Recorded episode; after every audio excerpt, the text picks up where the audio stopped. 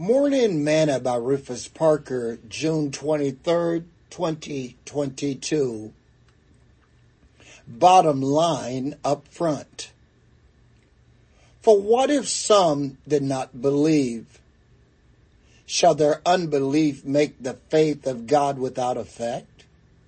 God forbid.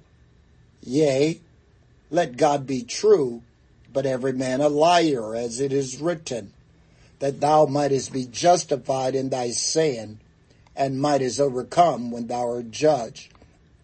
Romans chapter 3, verse 3 and verse 4. Today's morsel. There is an adage that says bottom line up front. In other words, tell me the key information you want me to know first.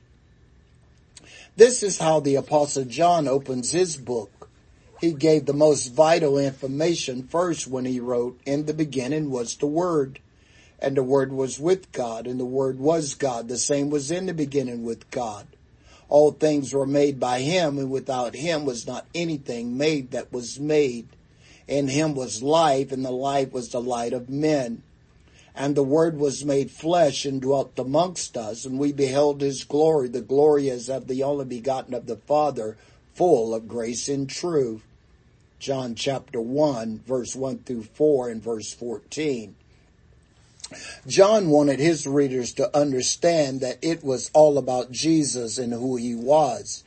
God manifested in flesh if we don't understand that first, nothing else will ever make sense when reading the Bible and trying to relive a Christian life.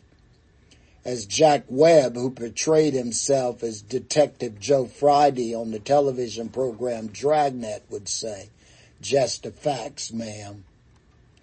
Sing this song with me today. The mighty God is Jesus. The Prince of Peace is He of the everlasting Father, the King eternally, the wonderful in wisdom, by whom all things were made, the fullness of the Godhead in Jesus is displayed. I tell you, it's all in Him. It's all in Him. The fullness of the Godhead is all in Him. It's all in Him is all in him. The mighty God is Jesus and is all in him.